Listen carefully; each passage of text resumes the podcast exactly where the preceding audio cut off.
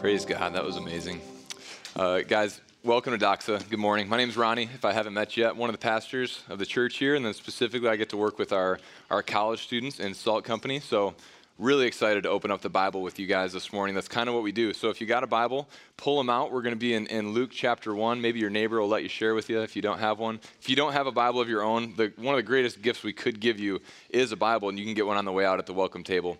But Luke chapter 1 is where we're going to be. And let me, let me kind of point backward for a second and catch some of you guys up on where we've been, and then I'll tell you what we're doing this morning. So this whole semester, we've been working through the Gospel of Luke, so this account of the life, the, the ministry, the death, and the resurrection of Jesus. And we've been really hitting the high points and, and moving pretty fast through it, honestly. And last week we got to this point where, where the big question on the table is finally all right, after all this has happened, who is Jesus? Jesus asks his, his closest followers at the time, and Peter, one of them, he confesses that, that Jesus, you, you are God, you're the Messiah, you're the promised Savior of the world. And so we see his, his identity revealed as the King of Kings, the, the God of all of history. And then in this amazing moment, he goes up on top of this mountain, and it's, it's in your Bible, it's called the Transfiguration, because we see this man, Jesus, transformed for a moment in his glory. And we see that not only is he a man, but he's also God. And that's where we left off last week and in our first week of Advent. We see that Jesus, he is this promised king of hope, the God of all of history.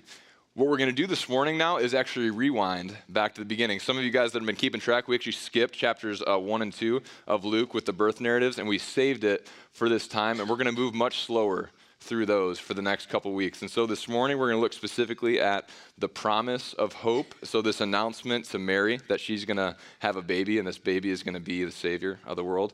Next week we'll look at Mary's uh, song of hope and then the last week the birth of hope itself, so the nativity scene.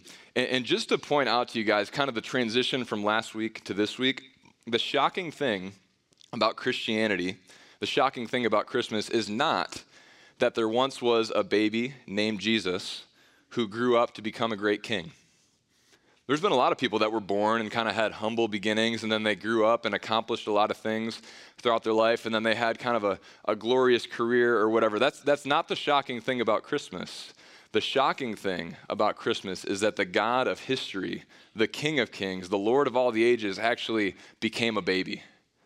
Do you see that? It's not that a baby grew up to be king, it's that a king who always existed humbled himself, came down, what Jesse was praying in Ephesians, or uh, Philippians chapter 2, and he became a little baby. J.I. Packer is a kind of a prominent theologian of our time. He calls this the babyhood of God. The babyhood of God. There's some little babies running around in our church. Putting those two words together, the babyhood of God.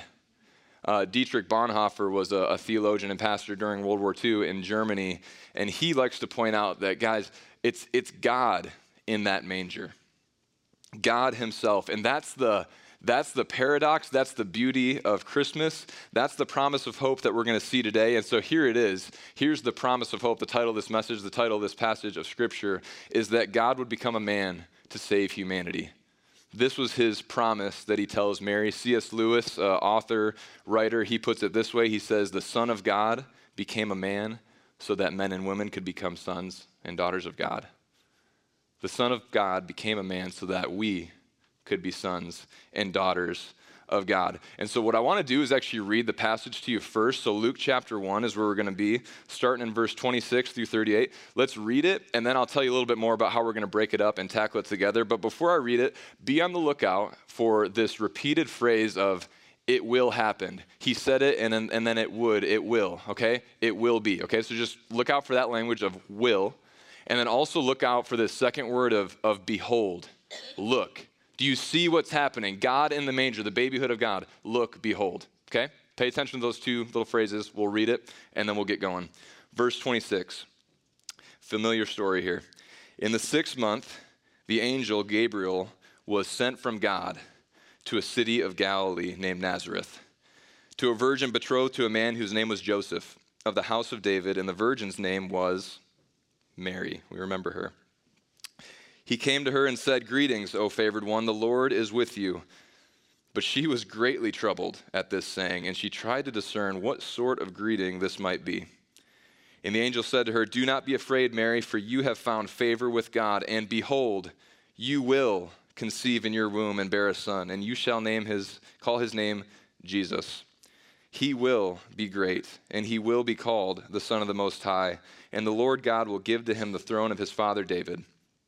And he will reign over the house of Jacob forever, and his kingdom there will be no end. And Mary said to the angel, How will this be, since I am a virgin?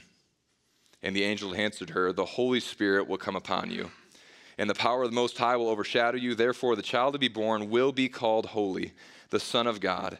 And behold, your relative Elizabeth, in her old age, has also conceived a son. This is John the Baptist.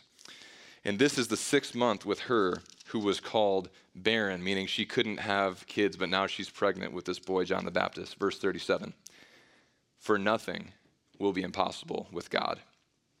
And then Mary's response. And Mary said, Behold, I am the servant of the Lord. Let it be to me according to your word. And then the angel departed from her. So, this is a story, a story that, that many of you have heard. And, and my work today, what I think the, the text is asking us to do, is to behold this stuff. We see that language of will. So, this is, this is a promise that God is making. And He's saying, This will happen. This will come to pass. Mary asks, How can this be? And He says, God will do it. Nothing is impossible with God. It's God making a promise, this promise of hope. And then behold, the word there, it's, it's more than just look, it's to look with, with spiritual eyes. It's to see this baby in the manger and see, yes, the humanity of this baby in the manger, but also something much bigger, something much more significant the babyhood of God, God in the manger. And so, those first couple lines of that song, Oh, come, all ye faithful, where it says, Come and behold him born the King of angels. That's our goal this morning, to behold him. And as I was thinking about it, I, I don't know if you're anything like me, but during the Christmas season, there's so much advertising on TV of these things I need to buy. There's travel plans to make, there's relatives to see, there's a ton of food to eat for me. In my case, there's so many things, good things, but it can kind of clutter out my Christmas. And I find myself saying, Come on, let me behold him. I mean, come on, myself. Come on. And I, and I hope that that'll happen for some of you today, that as we read this text together, more than just come, but, but we're telling ourselves, see this, look at this, look at this baby in the manger and let it change your life, this promise of hope. And so the way we're going to do that is in three parts. First, I want to point out to you the, the grace of this promise. Second, the mystery of the promise. And then lastly, the glory of the promise. So we're going to work back through the text in that order. First, the grace. Behold the grace of the promise. Look back with me at, at verse 26. So in the sixth month, the angel Gabriel was sent from God to a city of Galilee named Nazareth, to a virgin betrothed to a man whose name was Joseph of the house of David. The virgin's name was Mary. And he came to her and said, Greetings, O favored one, the Lord is with you. But what's her response? Look at verse 29. She's terrified. Absolutely terrified. It says she's, she's greatly troubled in her soul. When most of us think about Christmas coming, we're, we're filled with anticipation. We're filled with only good feelings. But where we have to start this morning is with the terror of Christmas, the frightfulness of Christmas. Christmas is, is frightful in a sense, if you're looking at it right, because God is visiting us. God is visiting this broken, messed up world, my broken, jacked up life. And Mary knew that. Okay, so Mary lived in a, in a time and a place and a people that had left God behind. They'd been unfaithful to him. They knew things about him, but they hadn't followed him with their whole hearts. And Mary kind of finds herself minding her own business. She's, she's a total nobody in this time. And then an angel shows up. And something key to know about angels is that angels, we think of them as almost just like these like floating fairies, and they have a light blue hue, and they're just very sweet and very nice, and they just kind of come and sing songs to us. Angel literally means messenger. And throughout the Bible, you'll see the angels as these like mighty military messengers, not sweet fairies. They come to, to announce things. And, and, specifically, they announce God's judgment on sin, but then they also announce God's great salvation. And what we see here is this is actually an instance of an angel coming to announce God's salvation. But Mary doesn't know that yet, and so she's afraid. She's been caught. She's been caught. It's like it's like God who created all things. It's like okay, so just little illustration I'm making up as I go here. There's a uh, somebody gives you an amazing mansion, an amazing house, this incredibly wealthy person, they give it to you and they say, Here, have at it, enjoy this, and always remember me and do everything to honor me. And then they leave, and for 50 years or something like that, you live in the house and just totally trash it, totally forget the person who gave you the house, and it's a total mess. And 50 years later, if you looked at what you've done inside of that house, the way that you've lived inside of it, it bears no resemblance to the one who gave you the gift. It doesn't honor them, and then one day they show up. The doorbell rings, they walk in. It's an inspection, a visitation. You would be terrified if you hadn't treated that house right. And Mary knows this. So she feels the terror of Christmas. Oh my gosh, God is visiting us. I see this military angel showing up. And so we have to wrestle first with, with the fear so that we can be surprised by God's favor, God's grace. And that's what it says in verse 29. Let me read that for you again. But she was greatly troubled at the saying, and she tried to discern what sort of greeting, what sort of announcement is this? And the angel said to her, Do not be afraid, Mary, for you have found favor with God. Favor. This is grace. The word there is, is the word we get our word charity from. And it doesn't mean that God has come and he is, he's being nice to you because you deserve it. He said, God has decided to show his favor on you. He's placing his favor on you. That's what grace is it's an undeserved gift. So when we think about grace, it's not something we're entitled to.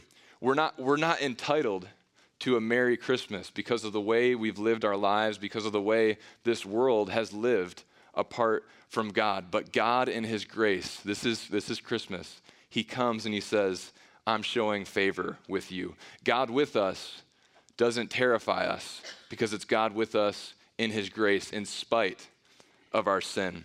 So we see Mary surprised, and I think she's surprised about two main things. The first is, is that thing in verse 30 Don't be afraid, Mary, for you have found favor with God. She expects to hear a message of judgment, but instead she gets God's smile. God is, he's smiling upon her. And then the other thing is the way that the angel even addresses Mary, again, who, who's a nobody. She's a woman, which in that time were not held in high esteem in culture. Christianity changes that, by the way. But in verse 28, look at how the, the angel uh, greets her. He says this Greetings, O favored one, the Lord is with you. That word greeting uh, could also be hail. So I don't know if you guys walk around saying that or not, like addressing people, hail. You would hail to royalty, to a king. This is where we get the hark the herald angels sing. That's like the other word that it gets translated in like the old King James. Hark, hail, greetings. He's addressing Mary as royalty. This military messenger, he comes down to earth and finds this lowly peasant girl and he says, Hail to you, you favored one. Gabriel is treating her like royalty. Why? Because she is. She is now. And not because of anything she's done, but because of what God in Jesus is going to do for her. So, what's going on here? That's Mary's question, right? What sort of, of greeting is this? It's a greeting of grace. And let me package it like this for you this is the gospel. This is Christianity. This is Christmas. It's, it's a hope that is in news, not advice. Our hope at Christmas, our hope in the incarnation of Jesus is in good news, not good advice. So, Gabriel, this military messenger, he comes and he doesn't come with a, a suggestion right? He doesn't say, hey, Mary, here's how you can make your life better. He says, hey, Mary, here's how your life will never be the same again. You are favored. This is news. It was news to Mary that God was favoring her. And this is what grace is. So behold, look at this this promise at Christmas. We behold the gospel. Christmas doesn't offer us advice. There, you know, the, the ads that are going to come on TV about the, the dieting, right? We all need to do it to, to some extent, maybe. Like last year in January, we did the whole 30. Me and uh, my wife, Kaylin, I did the whole 24. I really enjoyed it, honestly, because I ate bacon every day. I had uh, avocados every day. Um, I had, what else? I didn't eat cheese. I, can't, I think I might have eaten cheese. I don't think I was supposed to. But, anyways, this, that has nothing to do with what I'm trying to say. These dieting ads that are, that are going to come on, they, they promise you hope, right? It's like, hey, hope for a better body, a better health, a better life, but the whole burden is on you to pull it off, right? to achieve that hope, you have to follow the plan. You have to follow the diet. That is very different from what Gabriel is announcing here. He says, Oh, favored one, you're favored right now. Christianity is good news about something that's happened to you, not good advice about how you can change your old life. So, how can God show up smiling and not frowning? How is it possible? Why is he able to be gracious? Well, let's look now at the mystery of this promise. The mystery of this promise. Pick it up in verse 31. So don't be afraid, Mary. You found favor with God. And behold, look at this. Notice this. You will conceive in your womb and bear a son, and you shall call his name Jesus. He will be great, and he will be called the Son of the Most High, and the Lord God will give to him the throne of his father David, and he will reign over the house of Jacob forever, and of his kingdom there will be no end. For some of you, that might sound like a mystery because you're like, what is he talking about? Well, that's why we do this. We're talking about it together. This is the mystery of the promise. Let's look at this from Mary's perspective for a second, okay? So, ordinary Mary, Mary who's just walking around minding her own business. She's very unlikely. She says, "Who me? A, a virgin? I'm not even I'm not even married yet. What are you talking about? I'm going to have a baby." Ordinary. She's from Nazareth. Nazareth was kind of like hillbilly land in in Judea. This was the place where nobody important ever came from. But we see here, guys, the extraordinary breaking into the ordinary. It says in the sixth month. This, this, is, this is real time. This isn't a fairy tale. This is six months after the other miracle of Elizabeth becoming pregnant with John the Baptist. This is the sixth month. Herod is reigning. All, Luke has given us all these historical details. Very ordinary, very real, very historical, very miraculous. Miracle breaking through here. And now imagine this pregnancy for Mary. So I've, been, I've lived through one of these already. My wife was, was pregnant before we actually moved here uh, to Matt. We made a pit stop in Iowa and then moved here to Madison. And I remember all the different things. She's pregnant again right now. We're having another baby in May. We find out this Friday, boy or girl. So very excited about that. Thank you, thank you. Um, it's, it's a miracle. Um, listen, so we don't know. I don't know what I was, what I was about to say. Oh, imagine this. Pre- I'm having a baby. All right, Mary's, Mary's having a baby, right? Mary's having a baby, and I want you to imagine this pregnancy with me. I remember the, the nesting, okay?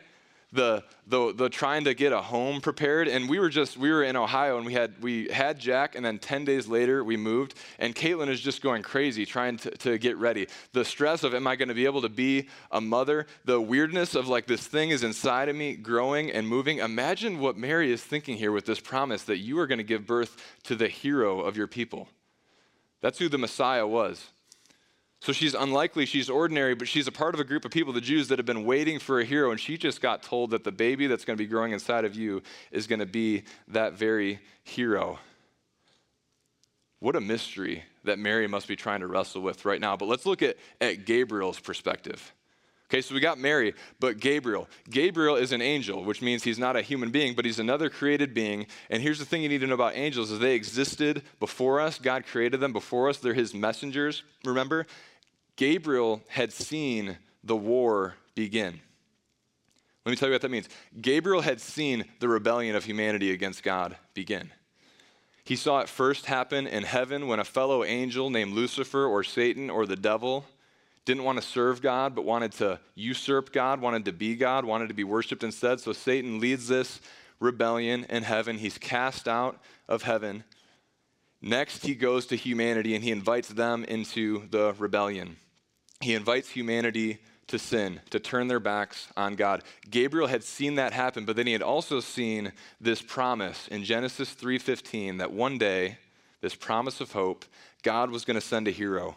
He's going to send a fierce, conquering hero who would crush the head of Satan, the serpent. Gabriel had seen that. Then, throughout the whole Old Testament of the Bible, Gabriel had seen this promise progress. This is, you can think of it as the promise of the seed Okay? Genesis 3 is pointing us that someday a, a human being is going to be born that is going to reverse the curse, that's going to end the rebellion, that's going to bring humanity back to God. And so we see in Genesis chapter 12 this promise to Abraham and Sarah, who was also barren, that one day one of their descendants is going to be a blessing to the whole world.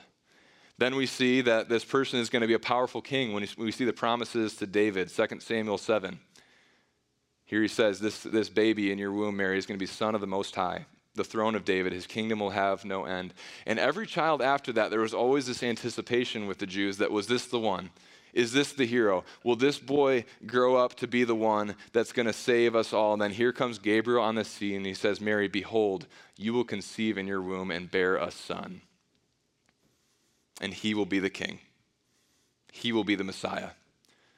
Jesse quoted 1 Peter when we were up here singing about our, our living hope.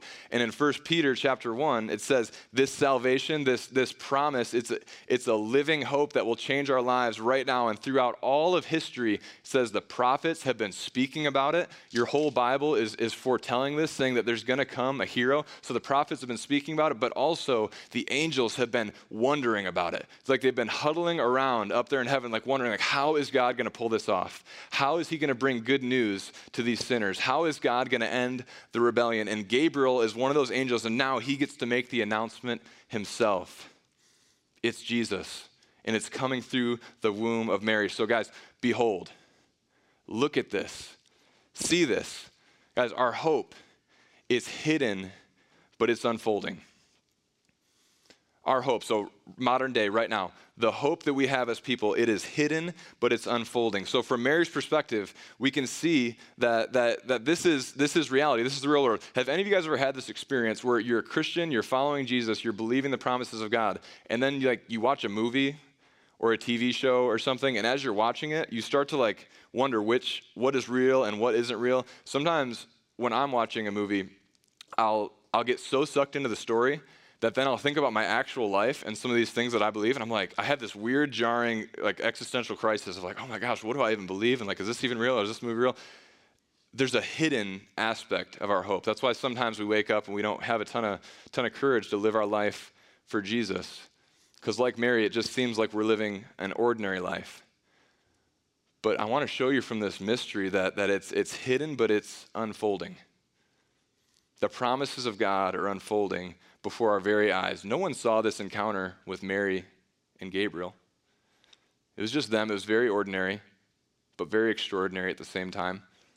No one sees sometimes your, your moments of, of prayer and, and reading your Bible, the time when you share the gospel with your coworker, and it seems so ordinary that like nothing happened. Like nothing happened, but I want you to know the promises of God, they're unfolding before our eyes. They're not totally invisible. And guys, we know more than Mary. We know more than Mary. We're, we're talking about right now the real historical event of the incarnation, the virgin birth. Every promise God has ever made is now history or will be history. Every promise. You can read your Bible and see so many promises he's made, people have had to wait on, live in that tension of the mystery, but then they're fulfilled, they become history, and there's still some that we're waiting on, and we can have confidence to believe the promises of God that they will become history one day as we participate in the mystery of them. And there was one other prophecy from the, from the book of Isaiah, the prophet Isaiah, he says this, this person that's going to be born, this hero, this Messiah, he's going to be human, but he's also going to be, Isaiah 9 6, mighty God. Mighty God. And so now we got to turn lastly to the, the glory of this promise. The glory of it. Pick it up in verse 35 or verse 34. And Mary said to the angel, How will this be since I'm a virgin? How is this going to be? I get that you just told me I'm going to give birth to the Messiah, but how is that even possible? Because I'm engaged to be married and I'm not yet married. And what is the answer? Glory. Glory. God will do it. Verse 35 the angel said to her, The Holy Spirit will come upon you, and the power of the Most High will overshadow you. Therefore, the child to be born will be called Holy, the Son of God. And behold, your relative Elizabeth, in her old age, she also conceived a son, and this is the sixth, sixth month with her who was called barren, for nothing will be impossible with God.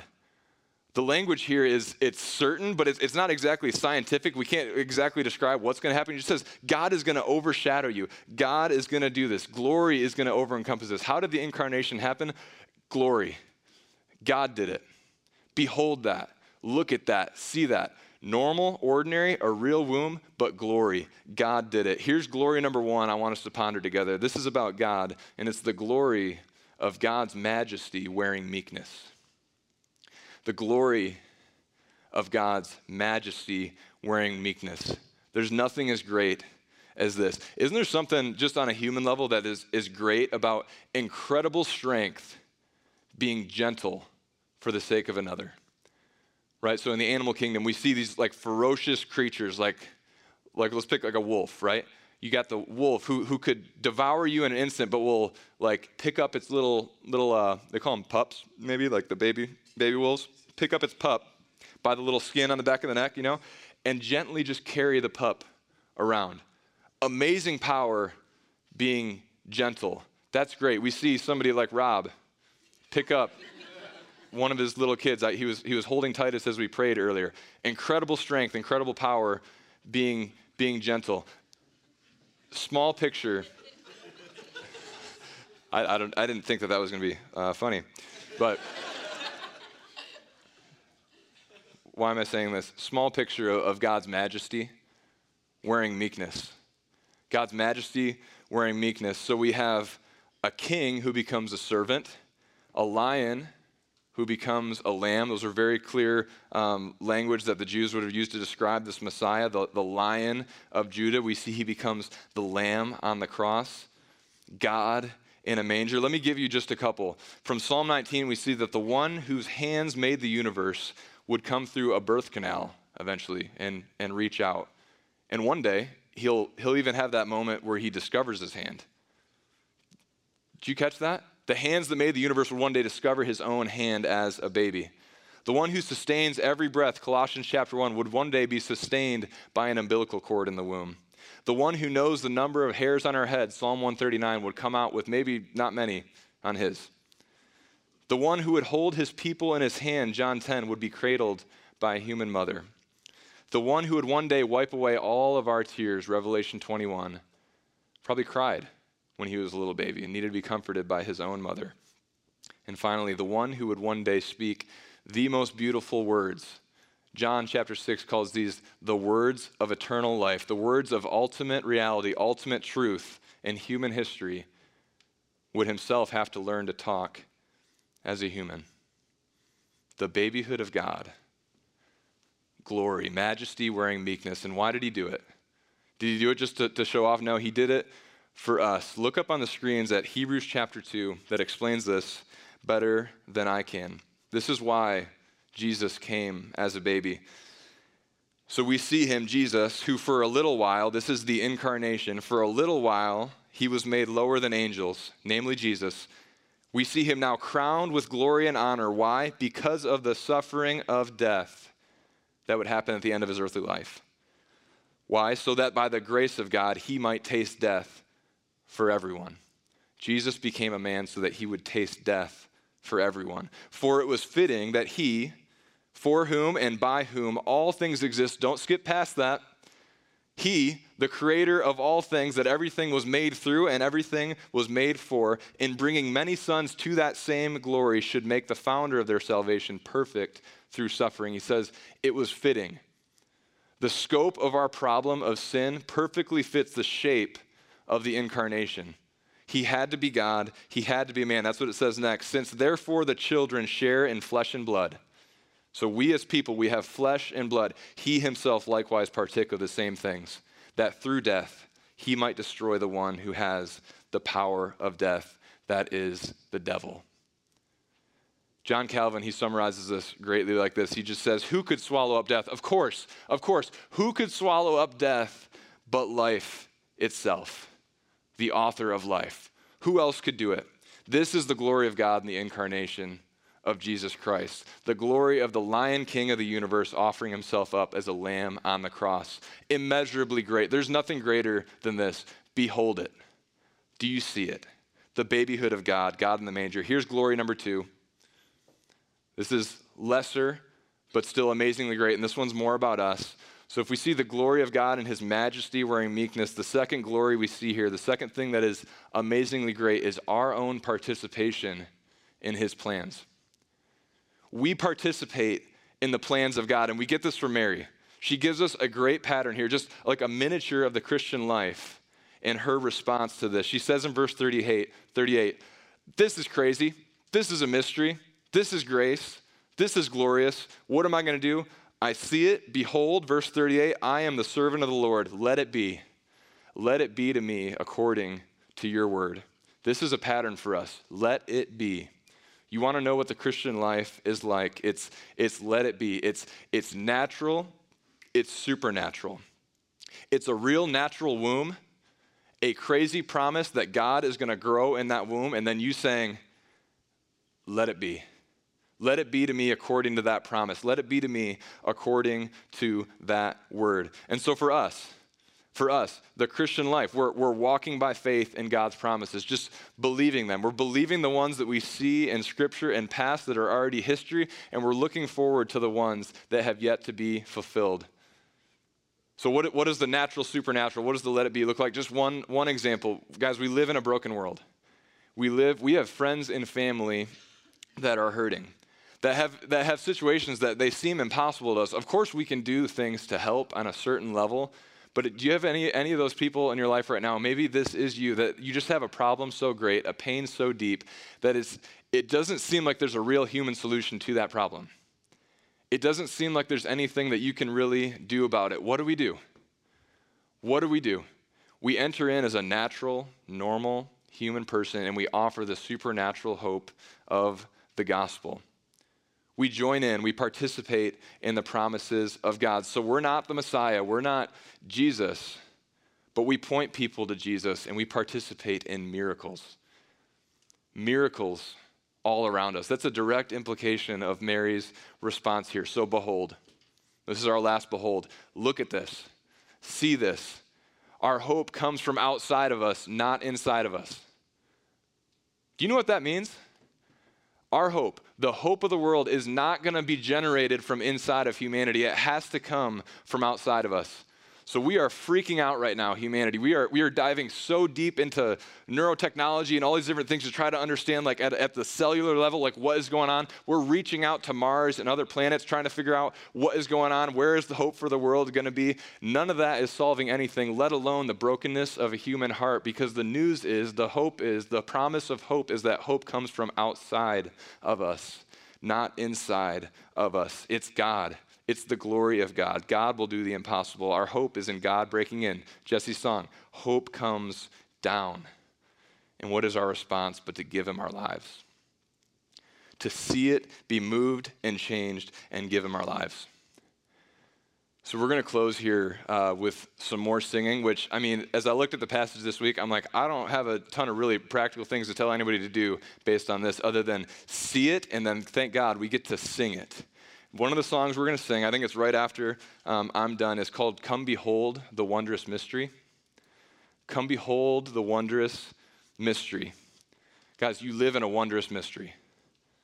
As mundane and ordinary as your life feels, it's not. It's not. It was the sixth month in Nazareth. Mary was an ordinary person, and God broke in. Your life is not ordinary. You live in between the first coming and the second coming of Jesus. And at Christmas and the incarnation, we're remembering that promise of hope. One of the lines from the song is this it says, What a foretaste of deliverance! How unwavering our hope. What a foretaste. So maybe you need that this morning a foretaste of deliverance. You know what a foretaste is? It's a taste of something before, right? You taste it, and then something better is coming. That, that is very real what this life is. We, we taste it now, we experience it now, we see the grace coming at us now, the wonder of the mystery now, the, the joy of the glory of God now, and we taste it now, but something better is coming. There is an even bigger deliverance coming. And so enjoy that while you sing. An unwavering hope, unwavering, steady, solid, walking resolutely because of this promise of hope. So let's sing that together after I pray. Heavenly Father, we are. Uh, we don't want to miss Christmas this year. God, you've given us these, these weeks to prepare during Advent, to, to uh, as Rob said, to make room in our hearts for you. God, clear out our hearts right now. Help us sing. Help us Help us even be, be transported now a little bit into a different world which we know is the true world, the world that, that you made, that you're redeeming. God, encourage us as we sing and we look around and we see one another and we, we hear these words. Help us believe them as true. God, and we expect you to do miracles. Amen.